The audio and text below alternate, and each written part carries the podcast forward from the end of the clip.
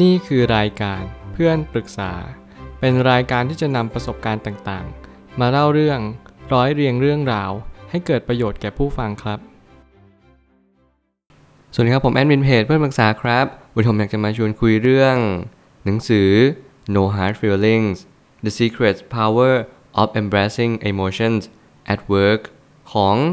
Liz Fosline and Molly West Duffy เมื่อหนังสือ Photo Illustrate คือการที่เราพยายามวาดรูป เพื่อเป็นการเสริมสร้างให้กับคนที่ไม่ได้เข้าใจตัวอักษรมากเท่าไหร่นัก แต่ก็มีการเขียนการเชื่อมโยงรวมไปถึงการอุปมาอุปไมยในเรื่องของอารมณ์ได้มากที่สุด แม้ว่าการพัฒนาในเรื่องของอารมณ์นี้เป็นเรื่องที่ยากมากๆ เพราะว่าอารมณ์เนี่ยเป็นเรื่องของสิ่งที่เราไม่สามารถจะกำหนดกาเกณฑ์อะไรได้ เพราะอารมณ์ใดอารมณ์หนึ่งเกิดขึ้นมา มันก็เกิดขึ้นเพราะบางสิ่งมากระทบ หากว่าเราอยู่ช่วงเหตุการณ์ที่เราไม่มีความสุขในชีวิต แน่นอนเราก็มักจะไม่มีความสุขในชีวิตตามไป อารมณ์ของเราก็จะจืดชืด มืดมน ตามสภาวะในสิ่งที่เหตุการณ์นั้นนำพาไป เราก็จึงให้เหตุผลกับตัวเองว่า วันนี้ฉันได้มีความสุขแต่แล้วความสุขนั้นเป็นเรื่องของปัจเจกชน เป็นเรื่องของอารมณ์ส่วนบุคคล เราไม่สามารถจะไปกำหนดกาเกณฑ์ได้ว่าทุกคนจะต้องมีอารมณ์แบบนั้นแบบนี้ มีแต่หน้าที่เราที่เราควรทำให้ดีที่สุดนั่นก็คือ เราทำวันนี้ให้ดีที่สุดเท่านั้นก็พอ หลังจากนี้ปล่อยให้อารมณ์นั้นทำงาน เราจะมีความคิดหรือจิตใจอย่างไรไม่สำคัญเท่ากับ วันหนึ่งเรามีอารมณ์ใดบ้างและอารมณ์นั้น มันสามารถที่จะบอกได้หรือเปล่าว่าเราจะทำนิสัยหรือพฤติกรรมเหล่านี้ต่อไป อารมณ์เป็นตัวช่วยสนับสนุน และอารมณ์ก็เป็นตัวทำลายที่ทำให้เรานั้นเพิกเฉย และเร่งสร้างบางสิ่งบางอย่างที่มันกลับคืนมาให้เหมือนเดิม ผมไม่ตั้งคำถามขึ้นมาว่า เมื่อปัญหาชีวิตมาย้ำเตือนเราว่า เราต้องไม่สู้ กับมันด้วยวิธีที่ไม่ใช่ทางแก้ปัญหา แต่ให้สู้ด้วยความเข้าใจและยอมรับมัน ผมเชื่อว่าเขาว่า no hard feeling นั่นหมายความว่า เราจะไม่มีความรู้สึกยากไปกับมัน ยิ่งเรารู้สึกยากกับความรู้สึก มันก็ไม่สามารถที่จะทำให้เราเข้าใจความรู้สึกได้ดี เราทุกคนมีหน้าที่ที่จะโอบกอดตัวเอง และรับรู้ว่าวันนี้ฉันมีอารมณ์ใดบ้าง ที่เกิดขึ้นกับตัวของฉันเอง นี่เป็นเหตุผลที่สำคัญยิ่งที่ทำให้เราได้รู้จักตัวเองมากยิ่งขึ้น การสังเกตเป็นสิ่งเดียวเท่านั้นที่ทำให้เรารู้จักตัวเอง และทำให้เรารู้จักคนอื่น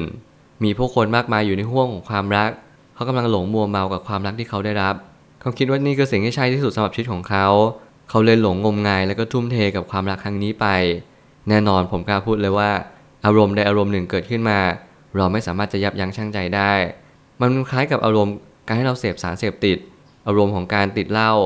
อารมณ์ของการติดเซ็กส์หรือว่าการที่เรารู้สึกว่าสิ่งเหล่านี้มันต้องป้อนให้เราต่อเนื่องเรื่อยๆ เราไม่รู้หรอกว่านี่คือความรักหรือความหลง เราไม่สามารถแยกออกได้ แต่เรารับรู้แค่เพียง นี่คือเหตุผลที่สำคัญที่สุดในชีวิต คือสิ่งที่เราต้องทำมันต่อไปเราต้องใช้ชีวิตต่อเมื่อ คนคนนั้นไม่อยู่แล้วเราต้องใช้ชีวิตต่อไปต่อเมื่อ เขานั้นหลอกลวงเรา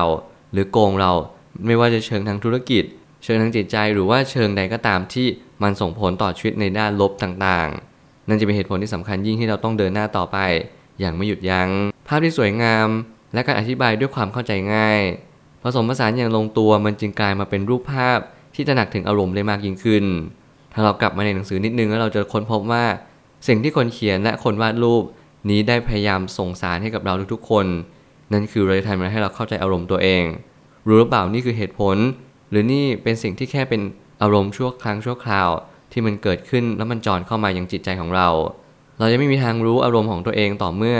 เราได้รู้จัก มักจีกับมัน เราได้สนทนากับอารมณ์ของตัวเองว่า โอเค ฉันรู้สึกแบบนี้นะ ฉันรู้สึกแบบนั้นนะ แต่ละอารมณ์แต่ละความรู้สึกมันก็มาย้ำเตือนเราว่าบางเหตุการณ์บางความรู้สึก มันก็ย่อมไม่สอดคล้องกันเสมอไป บางครั้งเราตกอยู่ในห่วงความรัก มันก็ไม่จำเป็นต้องหลงอย่างเดียวกลับกันถ้าเกิดสมมติเราตกอยู่ในห่วงของความทุกข์มันก็ไม่จำเป็นจะต้องเป็นความทุกข์โดยส่วนเดียว เราอาจจะได้ประสบการณ์เราอาจจะได้ความรู้สึกดีๆ เช่นการเรียนรู้ เช่นความเข้าใจ การตระหนักรู้ตกผลึกตามไป มื่อไหร่เราได้เข้าใจมากขึ้น ชีวิตเราก็จะหมุนวนเวียนไปตามสิ่งที่ใช่มากขึ้น หลังจากนั้นเราก็จะตระหนักรู้ว่าทุกสิ่งทุกอย่างที่เกิดขึ้นกับเราล้วนมีเหตุผลอยู่เบื้องหลังเสมอ อารมณ์แต่ละคนไม่เหมือนกัน บางคนจุดง่ายมากเลย แค่นี้เขาก็โกรธแล้ว บางคนโกรธยาก บางคนสุขง่าย บางคนซึมเศร้าง่ายมากเลย แล้วเขาก็มีความคิดว่าเขาไม่จำเป็นต้องทำให้มันดีขึ้นหรอก เขาแค่ทำในสิ่งที่เขาทำเท่านี้ก็ดีมากพอแล้ว นี่เป็นเหตุผลของการมีชีวิตของแต่ละคนที่แตกต่างกันไป เราจึงต้องเรียนรู้อารมณ์ของแต่ละคน ตัวเราเองและคนรักของเรา เพื่อให้เราเรียนรู้ว่าแต่ละคนนั้นมีความคิดที่แตกต่างและหลากหลายอย่างยิ่ง บางคนเป็นคนดี บางคนเป็นคนไม่ดีทำไมก็ถึงเป็นแบบนั้น วิธีรับมือกับอารมณ์ด้านลบอย่างถูกวิธี รวมไปถึงเวลาเรามีความสุข เราควรมีมุมมองอย่างไร หน้าที่ของชีวิตเรา ที่เราได้รับมอบหมายนั้นคือสิ่งใดกันแน่ ถ้าเรามองกันให้ดี เรามีทุกสิ่งทุกอย่างที่ควรทำในณวันนี้ ต่อเนื่องไปเรื่อยๆนั่นคือ เรารู้ว่าเราควรที่จะมีหน้าที่การงานที่มั่นคง เรารู้ว่าเราควรที่จะมีชีวิตที่ดียิ่งขึ้น